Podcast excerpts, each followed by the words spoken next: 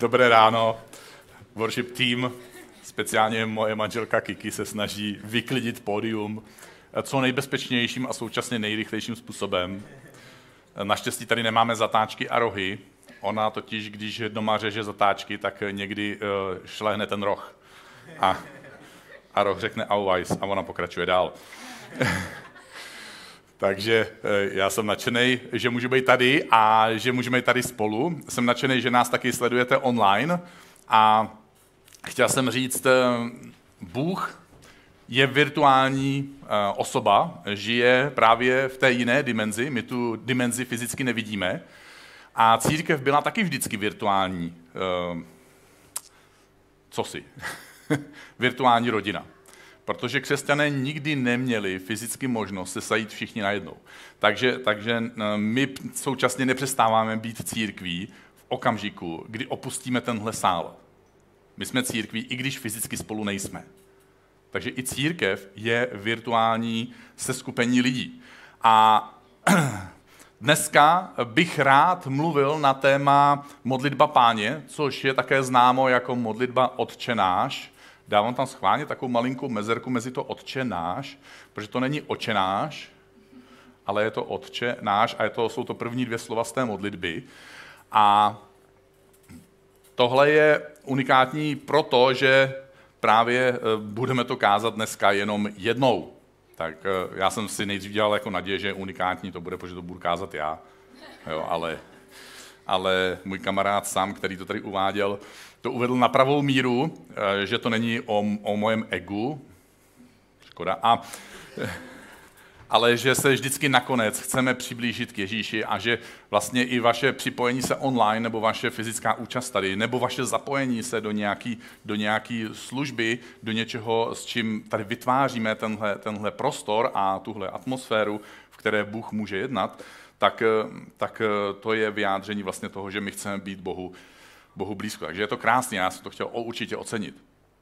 A asi mezi věřícími není nikdo, kdo by neznal modlitbu Páně.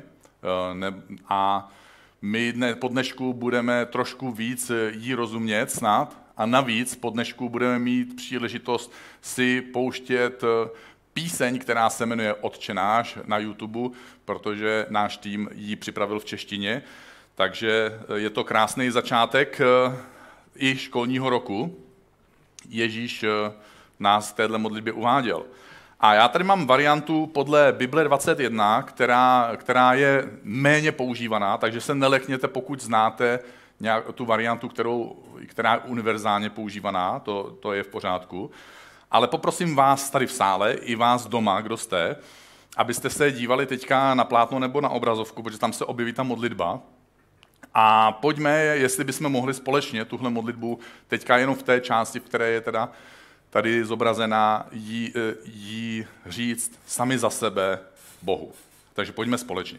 Otče náš, který jsi v nebesích, ať se posvětí tvé jméno, ať přijde tvé království, ať se stane tvoje vůle, jako je v nebi, tak i na zemi. Dej nám dnes náš denní chléb, odpusť nám naše viny, jako my odpouštíme našim viníkům a neuveď nás pokušení, ale vysvoboď nás od zlého. Amen. Zní to tak trochu, možná jste si toho všimli, děkuju i vám online, jestli jste se modlili s náma doma, zní to tak trochu poeticky jako báseň.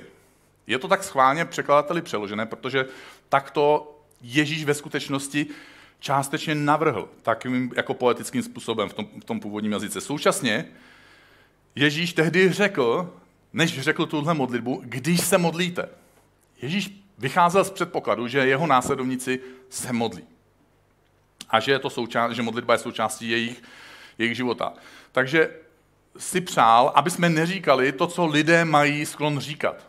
A teď schválně, jestli si vzpomenete, co máte sklon říkat. Já vám to řeknu, co mám sklon já, myslím si, že se nebudeme zas tak lišit.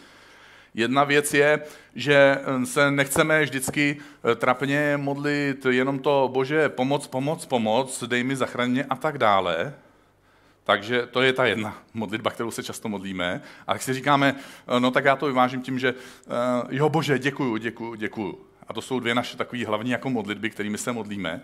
A Ježíš představil do poezie vložené myšlenky, které měly po následující roky a dokonce staletí až do dneška pro jednotlivé lidi, pro tebe i mě, ale pro stovky tisíce a dneska opravdu miliony až miliardy lidí, obyčejných i chudých, mělo formovat tu kulturu Božího království, které snad nosíme v sobě a které se snad projevuje mezi námi a které modlitba, která je součástí našeho života, vytvářelo s tím úplně unikátní a nové hnutí, které má dneska obrovský dosah, samozřejmě taky obrovskou pestrost, ale do tohohle hnutí patří bohatí i chudí, vzdělaní i nevzdělaní, mocní i ti, kteří žádnou moc nemají. A je to jako některé písně. My si teďka pustíme úryvek z jedné písně, která se stala také určitým vyjádřením nebo symbolem svojí doby. Bratříčku, nevzlikej, neplýtvej slzami, na dávky polikej a šetři silami. Nesmíš mi vyčítat, jestliže nedojdeme . Nauč se písničku, není tak složitá, opři se, bratříčku, cesta je rozbitá. Budeme klopítat, zpátky už nemůžeme. Prší a venku se setmělo, tato noc nebude krátká.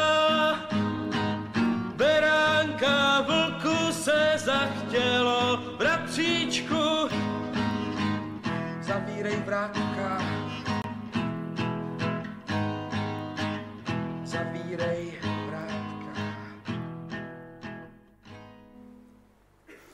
Asi teďka uhodnete název písně? Někteří z vás určitě. Bratříčku to není. Jak se to jmenuje, že? Wow. Moje manželka říkala, že to nebudeme hrát soutěž, to všichni vědí.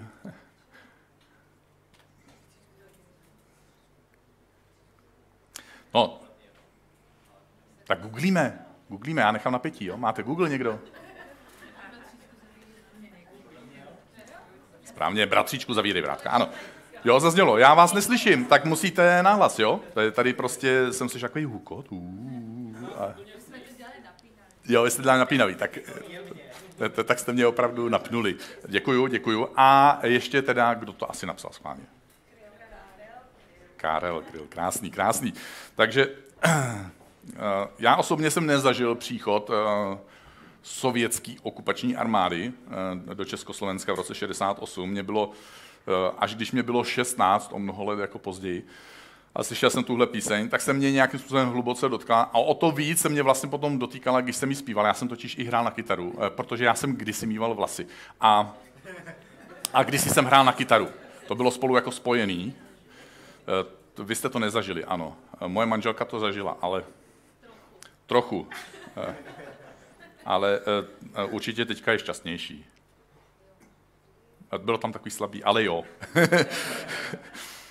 V každém případě vždycky, když jsem ji potom zpíval s tím vědomím, kdy vznikala a za jaké okolnosti vznikala, na co reagovala, tak se mě to nějakým způsobem hluboce dotýkala. O to více mě to dotýká v dnešní době, kdy opravdu si říkám, tyhle písničku si žel můžou znovu někteří lidé zpívat. Ale stala se jakousi hymnou pro mnoho lidí. Protože vyjadřovala ty touhy po svobodě v zemi, kde svoboda nebyla, stala se pro mnoho lidí součástí jejich jakési víry v nějakou budoucnost a vyjádřovala jejich bolest a jejich touhy.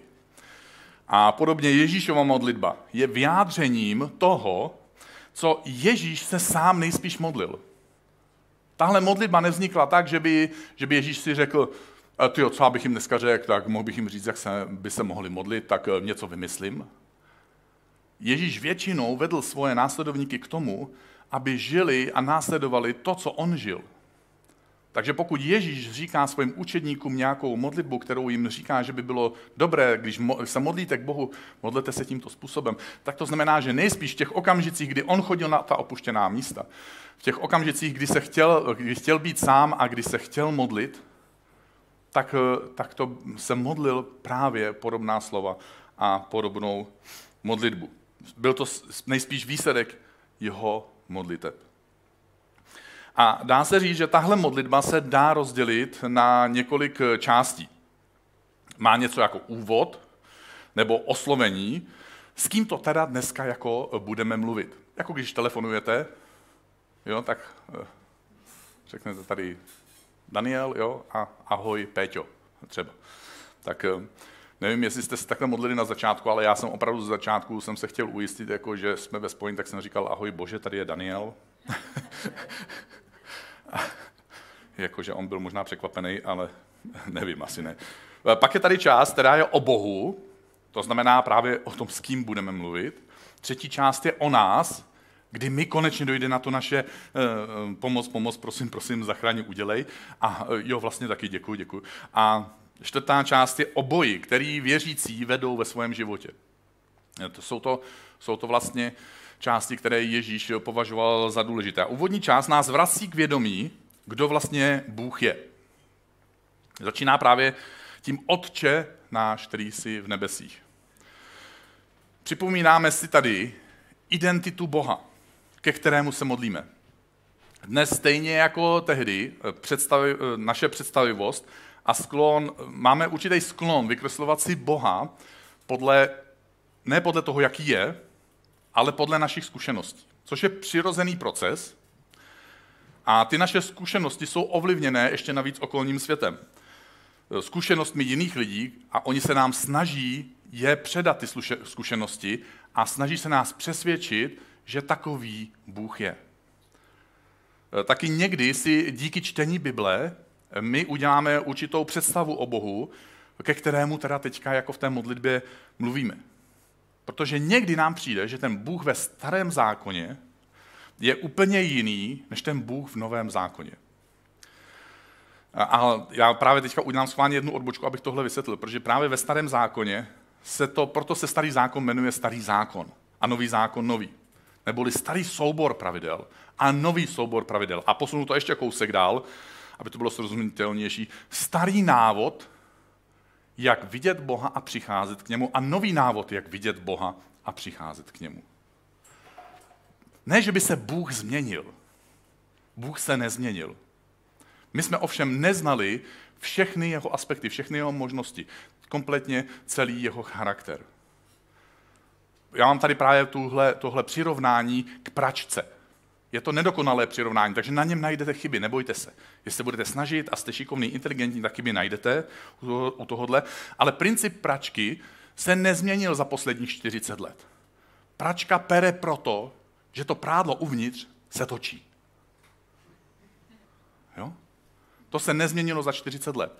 Ovšem, pokud vezmete starý návod na tu novou pračku, tak budete mít trochu problémy.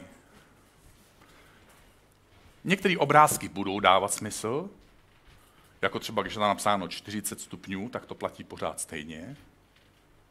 Ale některé obrázky jsou nové, některé zmizely. Wow, některé mají nový význam. Ještě lepší přirovnání by bylo asi softwarové přirovnání, ale to právě software, jak přirovnáte software jako takhle. Já vím, že tady v ICF je hodně lidí, kteří dělají IT. Jo, takže pro ty to je jednoduchý, ale pro většinu z nás, my jsme jenom uživatelé. Já jsem zjistil, že do ICF chodí tolik IT lidí, že se to asi přejmenuje na IT CF, jako IT Christian Fellowship, jo? Jako křesťanské společenství pro lidi z IT. Ale slyším tady i dívčí hlasy a ty většinou IT nebývají. Ale jo, některý jo! Děkuju. Ale máte pořád stejnou aplikaci, máte pořád stejný telefon. Oni vám akorát upgradeovali to, jakým způsobem vy přistupujete k té informaci a k těm věcem, které tam máte v té aplikaci. A musíte změnit jenom svůj přístup, ačkoliv celá podstata telefonu, toho smartphonu a té aplikace se třeba nezměnila. Znamená to, že Starý zákon, my jsme přistupovali prostřednictvím obětí zvířat. Ale přes tenhle způsob přihlašování my už se dneska nepřihlásíme. Už to prostě je upgradeováno a už to pro nás nebude fungovat. Takže dneska, pokud jste si nepřinesli holubičku, myšku, ovečku a další domácí zvířátka, pejsky a kočičky, je to v pořádku, nic se dít nebude, nemusíte se bát, i děti se můžou zúčastnit dneska. Ježíš na začátku téhle nové éry Božího království přináší nový přístupový systém k Bohu. A oznamuje nám, kdo je Bůh pro Ježíše. A kdo je Bůh vlastně možná nakonec i pro nás. Že Bůh je otec. Táta. Ten správný táta.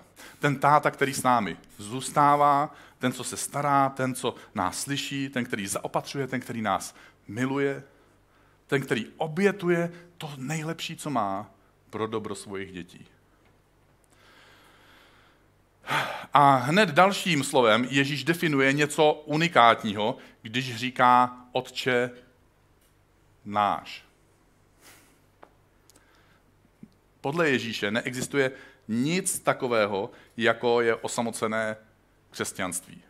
Bůh je náš. My k němu přistupujeme společně, v doprovodu dalších božích dětí. Úžasných božích dětí, i těch, který se nám zrovna nelíbí, nebo je nemáme rádi.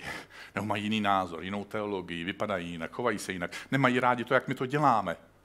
Někteří o nás špatně mluví, o některých mluvíme my špatně. Ajajajaj. Náš, Otče náš, nás všech.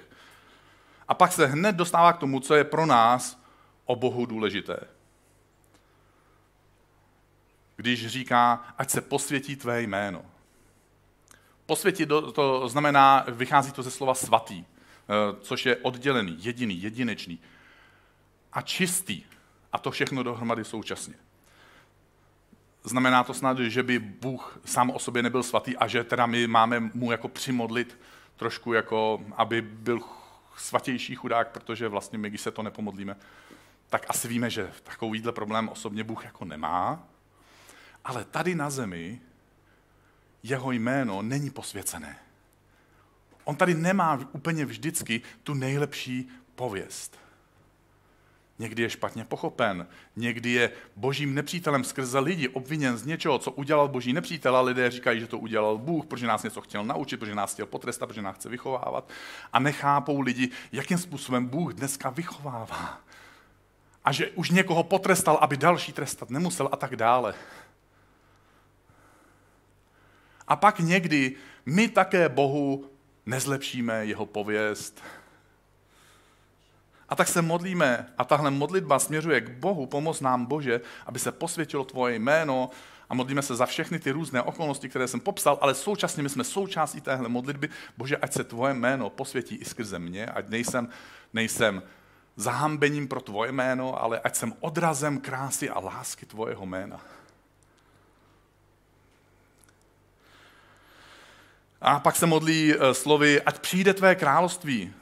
A království to je zvláštní věc, protože království je místo, jakási oblast, je to fyzické místo. Království má také vládce. Království má svoje pravidla nebo zákony, které v jiném království nefungují.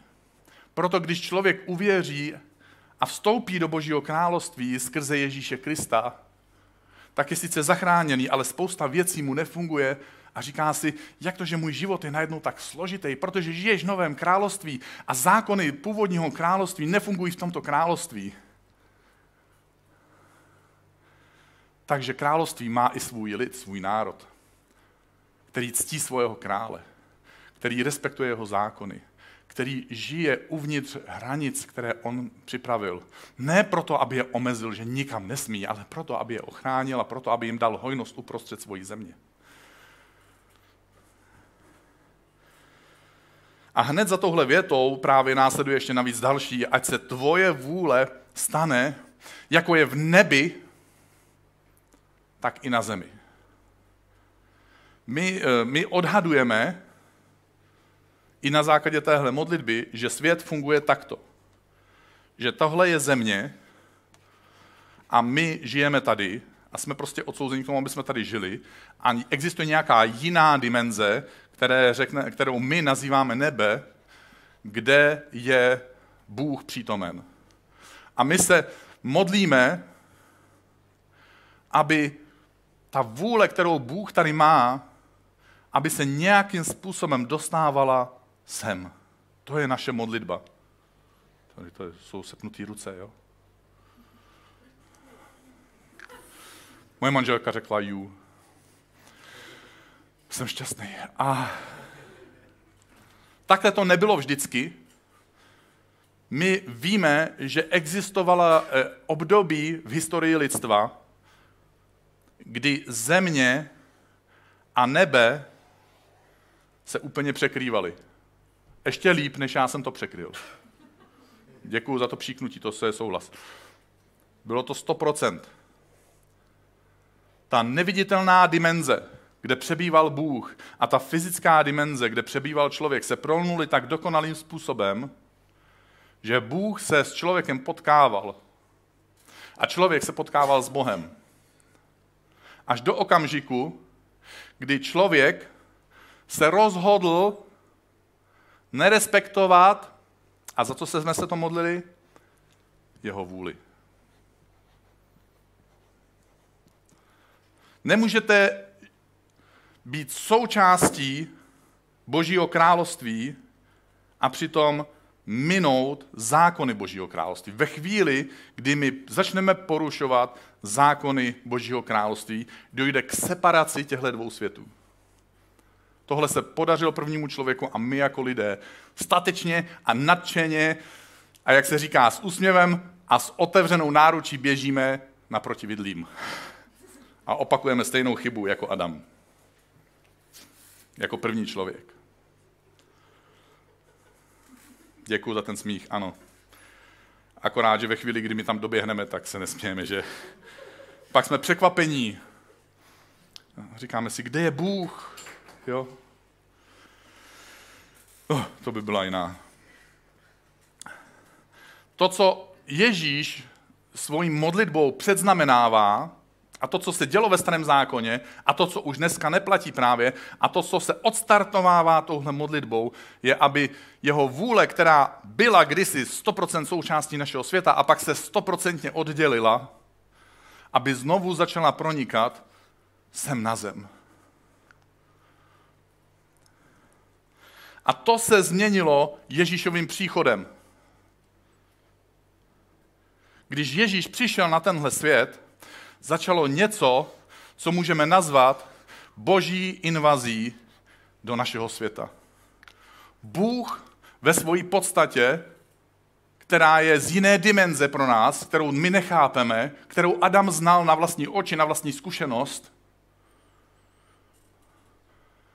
tak přichází sem na zem a to slovo, ta myšlenka, ta idea, ta úplně jiná dimenze najde svoji fyzickou nádobu a je mezi námi fyzicky. Ježíš byl fyzicky mezi námi. A svojí přítomností otevřel a zahájil invazi Božího království do našeho světa. Proto Ježíš na jiném místě v Bibli říká, Boží království je mezi vámi. Už je mezi vámi.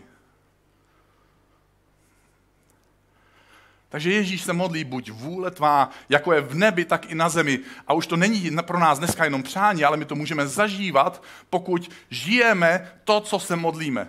To, co dneska si odhalujeme o té modlitbě. Zkuste si to představit, až to potom se domodlíme, jako až to dořekneme celý. Že bychom my lidé nejenom se tuhle modlitbu modlili, ale žili tak, jak se to v ní modlíme. Představte si, jak moc by jsme zažívali osobně Boží království a jak moc by kolem nás lidé a my mezi sebou jsme zažívali Boží království. Zkuste si představit, že by všichni lidé se tuhle modlitbu nejenom modlili, ale žili to, co se v ní modlí. My bychom zažívali obrovskou invazi Božího království do tohohle světa.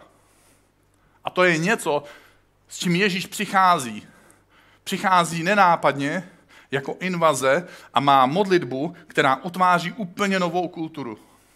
A říká, že jednou přijde takovým způsobem, že znovu dojde ke sloučení těchto dvou dimenzí. A my se za to modlíme, aby se to odehrávalo alespoň částečně v naší době, protože, a proto už jsem pak modlí tu druhou modlitbu, tu druhou část modlitby. Dej nám dnes náš denní chléb. Já se k tomu za chvilku právě vrátím. Protože my žijeme v jakémsi napětí. My jsme opustili tenhle systém světa. My už nežijeme v tomhle systému, ten skončil s Adamem. A my nežijeme ani v tomhle systému, který skončil s příchodem Ježíše Krista. A došlo k překlenutí ze starého do nového zákona. Proto to vypadá tak podobně, ale proto je to tak moc odlišné. A my ještě nejsme zpátky v tom budoucím stavu, o kterém Ježíš mluví, že bude nová nebe a nové země, nové nebe a nová země. Že bude místo, kde Bůh setře každou slzu z našich očí. Kde nebudeme vědět, co je nedostatek. Kde nebudeme vědět, co je svár. Kde nebudeme vědět, co jsou to následky bolesti. A je to místo, na které si mylně myslíme, že jedeme jako na dovolenou a že tam prostě můžeme přihlásit a že ten zlý provozovatel tohodle ráje na zemi, Bahamy nebo co to bude, jo, s all inclusive, all services included, jako všechny služby, zaplaceno navíc. Ještě navíc, to je jako větší all inclusive. Když jedete na all inclusive dneska, tak musíte zaplatit víc než ostatní. Na tenhle all inclusive už je zaplaceno. A to není tak, že provozovatel tohohle all inclusive řekne, ne, ty sem nepůjdeš. Ono to tak někdy vypadá, ale ve skutečnosti je to tak, že někteří lidé řeknou, s tímhle týpkem, který to provozuje, já nechci mít nic společného. Já ho nemám rád, mně se nelíbí, nesouhlasím s ním, nechci s ním být. Nemůžete dorazit na místo, které Bůh vytváří svojí přítomností a přitom nechtít být v přítomnosti Boha. To je oxymoron neboli protimluv a nemůžete mít dvě věci současně. Pokud mě nenávidíte a nechcete být v mojí přítomnosti, nemůžete být v mojí přítomnosti. To dává smysl z vašeho pohledu i z mojeho. Takže když říká, dej nám dnes náš denní chléb, Ježíš tohle říká v době, kdy mnoho lidí žilo opravdu ze dne na den, z ruky do huby. Odkazoval se taky na židovskou historii, kdy právě židovský národ byl na cestě z Egypta, to znamená z místa plného otroctví, kde nezažívali boží přítomnost, ale zažívali kompletní útlak, do místa, kterému říkali zaslíbená země. A oni se ocitli někde mezi. A tam každý den jim Bůh posílal speciální stravu, která se jmenovala mana. My dneska jsme v tomhle napětí, podobně jako byli oni. My jsme opustili tento svět jako následovníci Ježíše, ale současně my víme, že nejsme v nebi. I když třeba já někdy, když přijdu na nějaké naše akce, jako thank you party, nebo tady na celebration, tak mám pocit, že někteří lidé už si myslí, že jsme v nebi. Protože všude leží kabelky a mobily. A lidi u toho nejsou a nehlídají to. A teď ještě navíc já jsem to řekl do éteru, jo? Takže dřív nebo později to zjistíte, že nejste v nebi. Pokud si to myslíte, já vám pomůžu, teď jsem vám pomohl, abyste zjistili, že že nejste. Ale někdy to tak vypadá, takže zpátky, a nemůžu říct na zem, protože vlastně my, následovníci Ježíše, nejsme z tohohle světa. My jsme mimozemšťani. Pro některé lidi tak trochu, jo.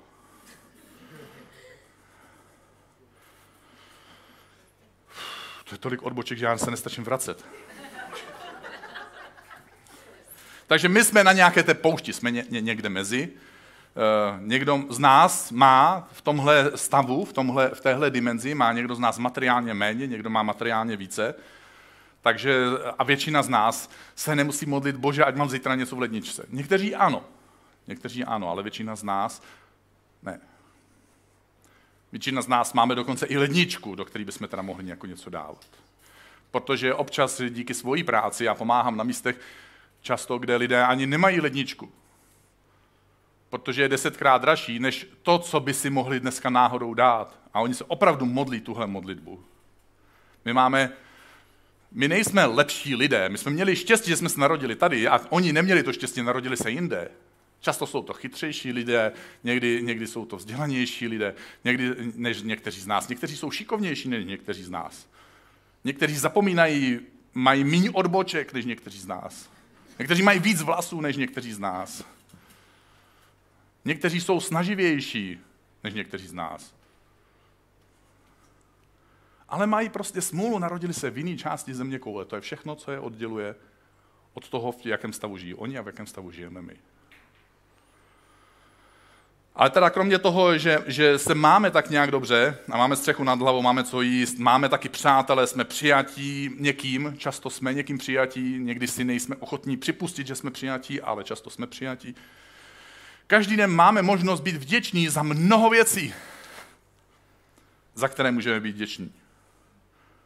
Ale přesto všechno, nevím, jestli se někdy zbudíte s pocitem, a možná by to mělo platit pro každý den, akorát to ne vždycky uvědomujeme, že bychom potřebovali dneska Boží požehnání pro tenhle den. Prostě potřebuju zvládnout tenhle den. To, co mě dneska čeká, Bože, dej mi dnes svoje zaopatření, svoje požehnání. Já tě potřebuju dneska. Ježíš nás učí tuhle modlitbu. My chceme zažívat to unikátní Boží požehnání znovu a znovu. A v téhle části modlitby začíná postupně přituhovat a blíží se ke konci, kdy říká, odpusť nám naše viny. On to zní jako dobře, že nám bude teda odpuštěno, ale má to takový háček, o odpuštění nežádá někdo, kdo nic neudělal. A také o odpuštění neprosí někdo, kdo něco udělal, ale neví o tom, anebo ještě lépe, není ochotný si to připustit. Lidé někdy odpuštění v křesťanství nazývají manipulací a zotročením. Je to reakce na jednu ze dvou věcí, na zneužití moci, kterou se někdy církev dopouští, když míchá odpuštění s nějakými jakýmisi dalšími podmínkami. Církev prošla ohromnou reformací v téhle věci za poslední staletí. Ale přesto v církvi někdy, a to i v protestantské církvi, prodáváme odpustky. Nebudeš přijatý, pokud. Odpustíme ti až.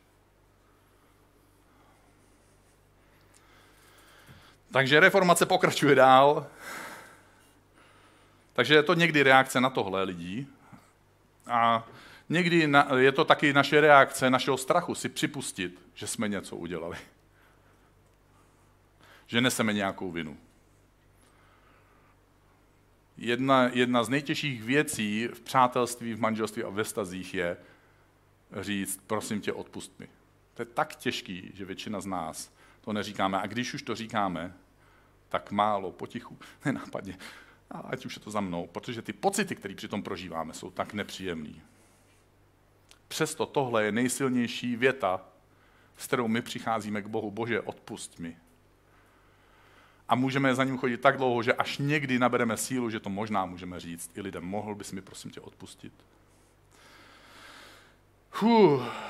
A neexistuje tedy možnost být následovníkem Ježíše Krista a současně si neuvědomovat, že je mi odpuštěno. A tohle by bylo celé jedno moje velké kázání, protože mnohdy se my, křesťané, chováme tak, že jsme lepší než druzí. A tohle to by bylo. Já vím, že to občas zmiňuju, někdy to properu, tohle prádlo. Už se na ně to těším, protože mám zrovna čerstvou zkušenost. A jak jsme před chvílí řekli, tak to přituhuje, protože Ježíš k tomu ještě přidává a pokračuje slovy, jako my odpouštíme našim viníkům. To je tak snadný, že? Protože jenom o pár vět dál po téhle modlitbě Ježíš říká: odpustíte-li totiž lidem jejich prohřešky, odpustí také váš nebeský Otec vám. Ale a teďka, a to jsou ty okamžiky, kdy se nám zdá, že Ježíš přestává být jako Ježíšem. Ne, on takový je prostě. Někdy, když máme pocit, že Bůh ve Starém zákoně je jiný než v Novém zákoně, tohle jsou okamžiky, kdy si uvědomíme, že Bůh se nezměnil. Protože říká, když lidem jejich prohřešky neodpustíte, neodpustí ani váš Otec prohřešky vám. To je tvrdý. Vážně? Tohle přeci děláme ve školce, tohle říkáme svým dětem. Postavte se proti sobě, řekni mu, odpouštím ti. Podejte si ruce. Ty mu taky podej ruku. Zlobíme se na něj, jestli nepodá ruku. Protože cítíme, že něco je špatně. Když to neudělá, a to nejsme Bůh, nevidíme všechny pohnutky. A Bůh se na nás dívá a říká: ty jsi odpuštění? Podej mu ruku. Ale to bylo moje autíčko. Moje bábovka byla rozbitá. A Bůh si říká: před chvíli jsi to vysvětloval svým dětem, mohl bys to použít i pro sebe jednou, aspoň znovu, dneska, mimořádně, prosím. A podobně, teda, jako jsem řekl, ten axiom Božího království, že křesťanství nejde uskutečňovat o samotě a že v křesťanství si uvědomujeme, že máme nějaké viny a že nepotřeba, aby nám bylo odpuštěno, tak dalším axiomem Božího království je, že neexistuje možnost být následovníkem Ježíše Krista a současně neusilovat o schopnost umět odpouštět.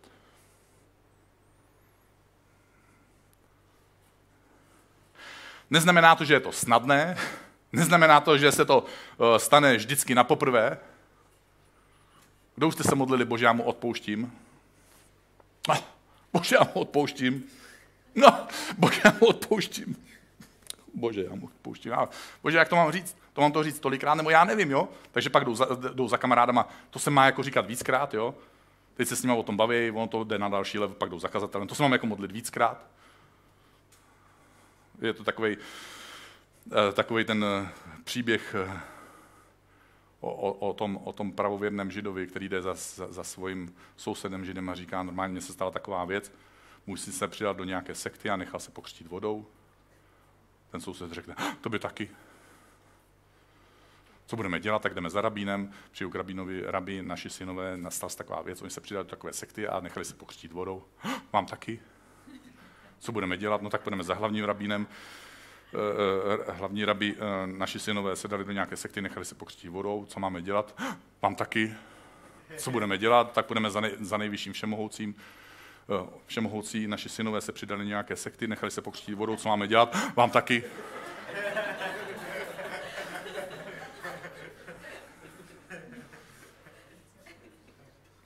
Takže některé modlitby prostě se opakujou.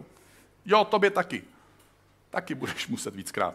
Není to na poprví, není to snadný. Neznamená to, že odpuštění se rovná usmíření, jsou to dvě různé věci. Ani to neznamená, že pocity křivdy se nemohou vrátit a že vlastně, ale teď já jsem to odpustil. No, tak možná budeš muset znova, no. A to je jedna z oblastí, kde následovník Ježíše Krista bojuje a také nás teda tím pádem Ježíš uvádí do poslední části svojí modlitby: neuveď nás do pokušení, ale vysvoboď nás od zlého. Ježíš v životě sám zažil minimálně 4 pokušení a první 3 z nich prožil na poušti. Pokud se dobře pamatujete, tak autoři Ježíšova životopisu popisují, jak použil slova, jak jsou tam použitá slova: duch ho vedl na poušť. Byl to Boží duch, kdo ho vedl na to místo, kde Ježíš byl ďáblem pokoušen. Proto se modlíme: neuveď nás pokušení, protože Bůh nás může přivést na místo, kde ďábel nás bude pokoušet. Bůh tě nebude pokoušet, protože Bůh neumí pokoušet. Jsou to naše vlastní žádosti. Je to Boží nepřítel. A Ale Bůh nás nikdy přivádí na to místo a my se modlíme, Bože, neuvěď nás pokušení, protože možná nejsme připraveni. Ježíš přišel na tenhle svět a byl pokoušený tím, jestli se stane fyzickým králem, jestli využije tu příležitost, svoje ego, protože byl 100% člověkem. Ďábel ti nikdy nenabízí něco, co by pro tebe nebylo žádoucí, pak by to nebylo pokušení. Jo, mrkovová zmrzlina. Když jste na dietě, není pokušení moc. Čokoládová. S horkýma malinama. S karamelovou polevou. Posypky. Lentilky. Tomu se říká pokušení. Pokušení je něco, co je přitažlivý. Když ďábel Ježíše pokoušel, tak to nebylo nic, co by pro Ježíše nebylo přitažlivý.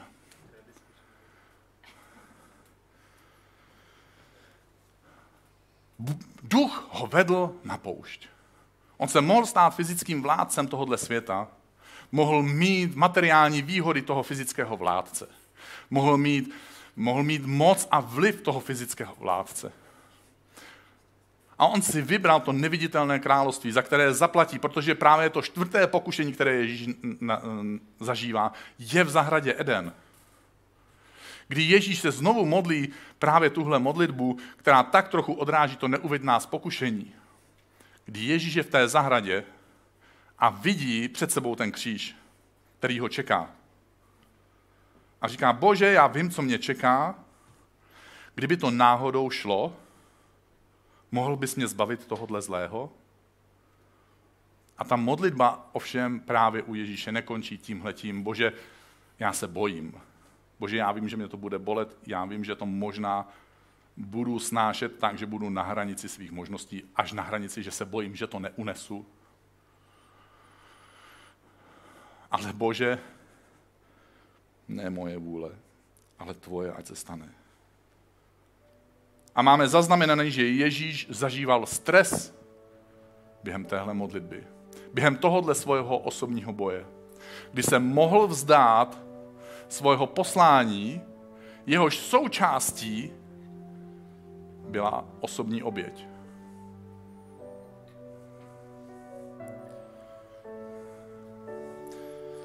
A tím pádem chci říct poslední axiom Božího království, který je právě ukrytý v téhle modlitbě. Neexistuje křesťanství bez lásky plné oběti. Víte, proč v Novém zákoně už nečteme o desátkách například? Proč nečteme o obětování zvířat a o dalších věcech? Protože Ježíš přináší něco úplně nového.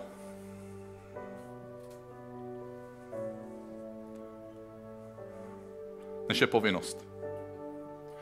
V tom původním světě, kdy ty dimenze byly oddělené, byla jenom jedna možnost, jak následovat Boží vůli. A to je splnit svoji povinnost vůči Bohu. Žel v tom novém světě, kdy Bůh je už mezi námi. My se někdy snažíme žít podle starého návodu a splnit si povinnost. Přitom můžeme žít podle toho, že se modlíme tvoje království, ať přijde do mojeho království. Tvoje vůle, ať je zaměněná za tu moji vůli. Ať tvoje vůle nahradí moji vůli. Proto nejsou tyhle formy povinností pro následovníky Ježíše Krista. Protože to už dneska není něco, co se má vymáhat. Je to něco, co se dá někdy s radostí a někdy s bolestí říct, Bože, jestli je to tvoje vůle. Já to nerad, ale rád udělám. Já to nerad, ale ráda udělám. Protože mám vědomí poslání. Tvůj charakter naplňuje můj život, tvoje láska naplňuje můj život, tvoje štědrost naplňuje můj život. Pro mě 10% není povinnost, protože já ti můžu dát ve skutečnosti všechno. A jestli chceš, abych si něco z toho nechal, tak jsem vděčnej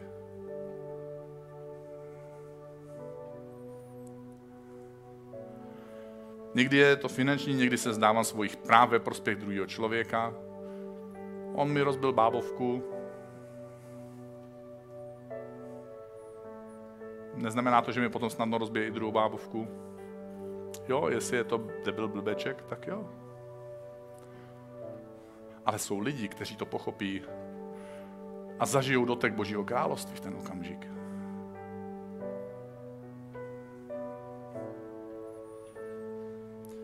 Někdy to znamená odpustit, když to bolí.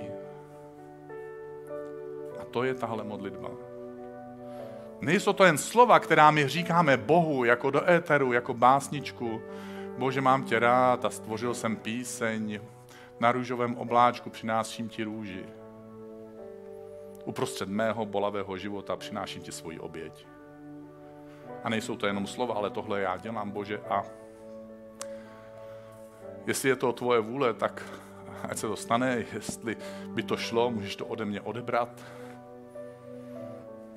Bože, tvoje vůle, která je v nebi, ať se stane i tady na zemi. Tvoje království, kde utíráš každou slzu z našeho oka, ať přijde sem na zem. Otče, táto, jestli chceš, tak se se mnou pojď postavit a můžeme se modlit. Otče, táto, my k tobě přicházíme společně.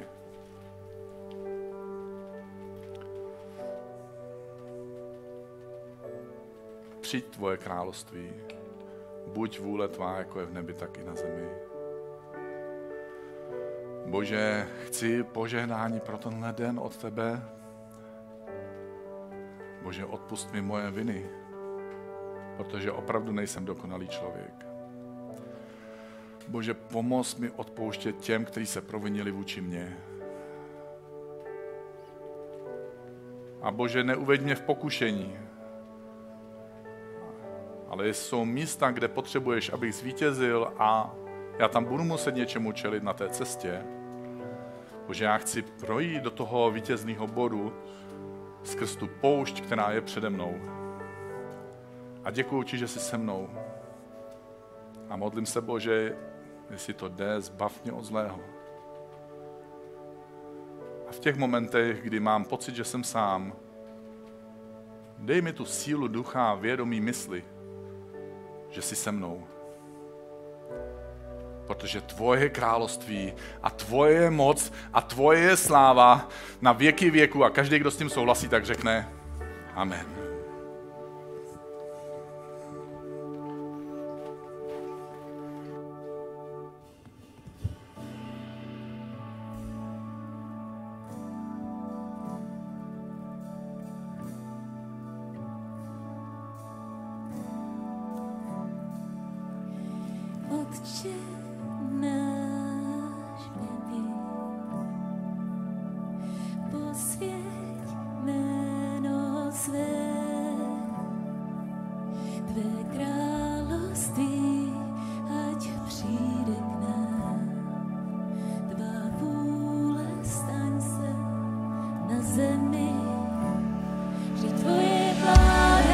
A síla, a sláva na věky.